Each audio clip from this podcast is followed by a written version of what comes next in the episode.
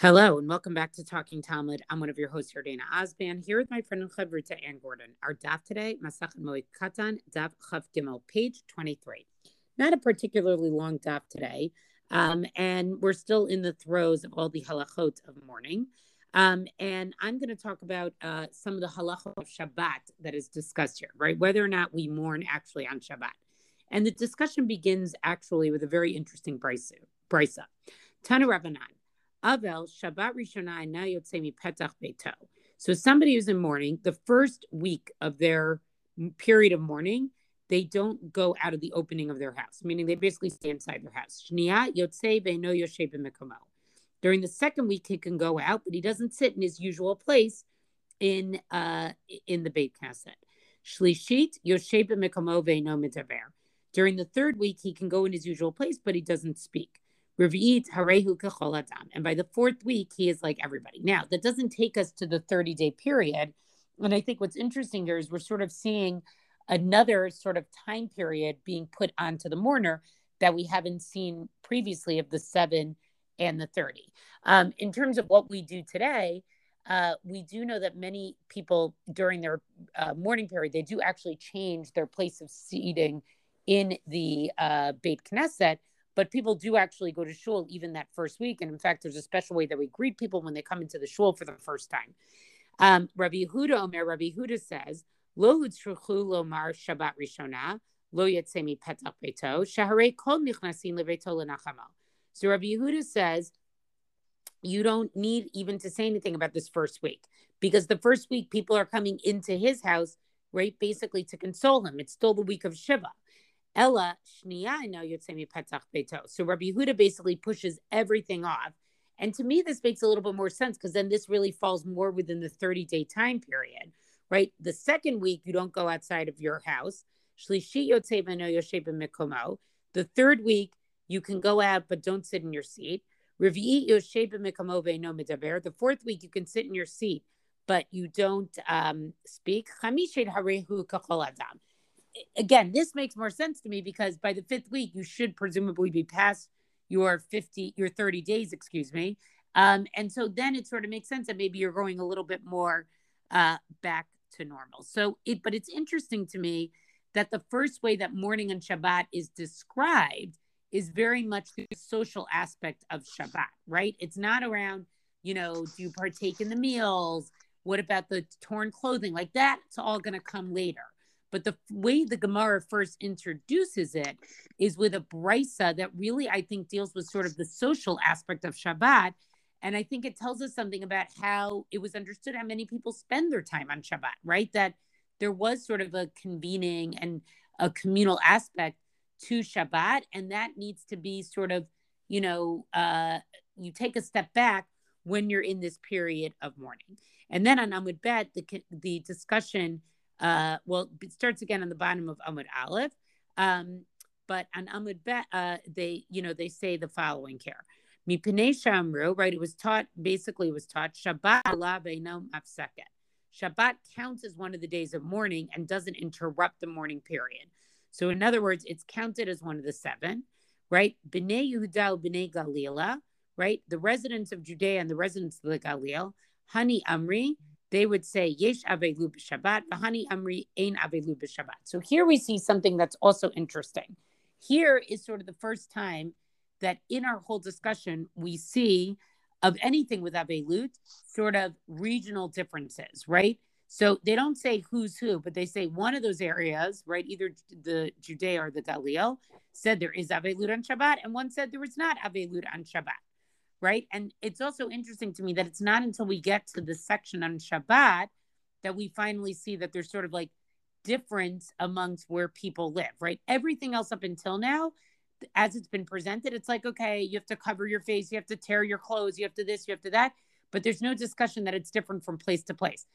I I find it interesting that for Shabbat it is. And again, I think that speaks to something about its communal aspect. That in other words, different places will sort of uh, you know, look at the mourner differently or how the mourner could participate based on maybe where they live or maybe what that community was like. Mandamar yesh avelu b'shabbat diktani ola. Mandamar ein avelu b'shabbat diktani eno. So the ones who say that there's some mourning on Shabbat, that is because that brisa that we just learned before says it's olad counts as one of the seven days. So if it counts as one of the seven days, then you obviously need to be mourning. And one who says that it that it doesn't count because it says ena mafseket, right? Because it's it's taught that Shabbos doesn't does not interrupt the morning period. And then they go on to discuss this uh, a little bit more and and sort of to understand uh, uh, you know how does this work? Do they have braces that can prove this or not prove these two different um, these two different opinions? Um, and then from there they start to get into uh, you know uh, then tomorrow we'll see a little bit more um, we'll see a little bit more about Shabbat itself. Um, but the only other thing I want to point out is that there's also at the end and also another discussion about sort of not eating in a room with a dead body there as well. So a few things. One is, first of all, none of these halachot are based on any text, which is a theme that we've continued to talk about, right? This to me is the first time where I think sort of the community piece of mourning is very much acknowledged. And I think it's done through the experience of what Shabbat is supposed to be like. Um, and lastly, this is the first time where we see regional difference, right? That in one area, maybe mourning was done one way, and in one area, mourning may have been done another way. Um, and I think this speaks to that there is a piece of mourning, like all of these things together, that are sort of custom, right? As opposed to this is not to erase. This is not based on the actual text itself. But Anne, as you pointed out yesterday, it's interesting to see that really pretty much Jews from all denominations, all walks of life, sort of keep some piece of mourning in a way that I don't think is true with other areas of Jewish law, where you'll see a lot more, I think, diversity sometimes of practice. Whereas, like when it comes to like sitting shiva, sitting shiva, maybe you do it for more days, less days, but you know, but the the the bones of it, pretty much. Maybe that's a bad pun. Okay, but the are pretty much the same, you know, from Jew to Jew, which is pretty amazing considering that it's not, you know, it's not Torah based ritual. So I have three comments to make. the first, I think, is, is the last point. I know we're supposed to say things in the order that we respond in the order of the questions, but let's take it from the end. Um, it was. It's been noted that Yitzhak Herzog, the president of Israel, Bougie Herzog, was just in the UAE, United Arab Emirates. It was a big deal. The first time Hatikva played there, meaning like it was part of the Abraham Accords and so on. And he was there with his, for lack of a better nickname, his shloshim beard, right? Meaning his mother passed away, and he, as far as I know, he's not considered from in a standard dati kind of way, but he continued this practice, you know, even unto this very important high dignitary kind of meeting, international meeting. And I think that speaks to exactly just how much of a hold we care about these mourning practices I think also the fact that the UAE is religious makes it a little bit easier. He didn't feel, you know, have to present himself in a in a different kind of way. Let's say he didn't have to present as if he wasn't in mourning. Let's say, but um, I think that speaks to again the the phenomenon being quite widespread and and really you know dear to people. That's point one. Point two, I wanted to note that the business of minhag and being different in different places should remind us all of Masachet Pesachim, the fourth parak, the Mishnah, where it talks about, you know, do you keep the practices of this place or of that place? There's a recognition that minhag changes from place to place. And I think that that's an important component of the mourning practices is that they, some of them anyway, are at the level of minhag, as opposed to at the level of, of what? Of halacha, meaning none of this is doraita, really. Very little of this is doraita. As you say, it's not from sukkim, and it's not the standard stricture of, of halacha. So then to say that, you know, it's minhag and it differs from place to place should resonate because that's exactly what we know that minhag does. Um, and lastly, which was my first thought as you began speaking or early early on your thought your presentation, is that this is all very formal. For all that it's minhag as opposed to strict halacha, it's still a very regimented way to how do you handle mourning and Shabbat and so on, with whatever machloket and with whatever different practices, as compared to a discussion. And I, am not saying I would have expected it, but I'm just acknowledging that this is not what's taking place in the daf here. To say, you know, your feelings of Avelut, I you know, I assume for many people, the feelings of Avelut do not change from Friday to Saturday to Sunday, right? Over the course of those days that have a Shabbat in between. It's not like you say, like, oh, it's Shabbat, so now I'm no longer sad. But by no longer having the trappings of the sadness of the of the formal acts of Avelut, it does. I think it, uh, you know, it, it's an interesting comment that like this is what we're going to do formally, independent of how you actually feel. And I, I'm not sure yet what to make of that. You know, in terms of, I don't know, long term comment on people's emotions or something like that. I'm, I'm not saying that there is such a thing going on here. I think that part of mourning has to be formalized because that emotional piece is going to kick in or not, as the case may be, independent of the formal strictures. I, I think that is a good point, right? Like there's a piece of like the formal structure and then sort of the custom piece as well. Um, and uh, I, I think that's a fair point. Okay, I'm now gonna tackle the middle, right? Meaning you're in. you took the top of the daf and then towards the bottom, or certainly onto Amud Bet. I'm now still going back to Amud Aleph. It's kind of its own subtopic within. Tana Rabbanan, the rabbis taught Kol Shloshim Yom Linisuin. So you have 30 days, right? The 30 days of Shloshim. Uh, you Kol Shloshim Yom Linisuin. You don't have, there's no marriage. You can't get married. Let's say that the, the text is very terse. Kol Shloshim Yom Linisuin. But what that means is all 30 days are not are are kept as the 30 days and are not yet for marriage. Meaning if one's wife died, let's say, מת אשתו, אסור לאישה אישה אחרת, עד שעברו עליו שלושה רגלים. So this, of course, is an interesting contradiction, right? It begins saying the 30, the 30 days you can't marry, and then it says if your wife died, you can't get married to another wife until after all three regalim pass, meaning you get a full year. It's not a full year of a calendar year necessarily, depending on the month, but it's a full year of regalim passing before you can marry again. And the commentaries talk about why this might be, right? Is it because, uh, you know, we want to give him time to forget the first wife?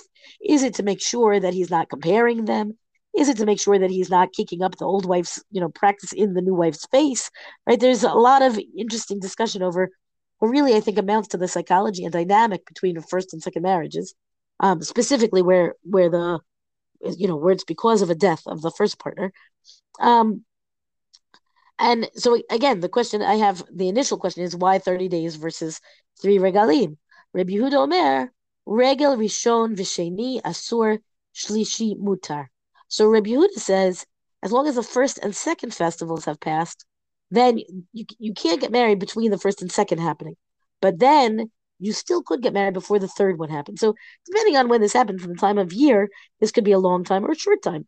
Meaning, if you're talking about Pesach and Shavuot, then you can get married, you know, right away. You know, seven weeks later, whatever.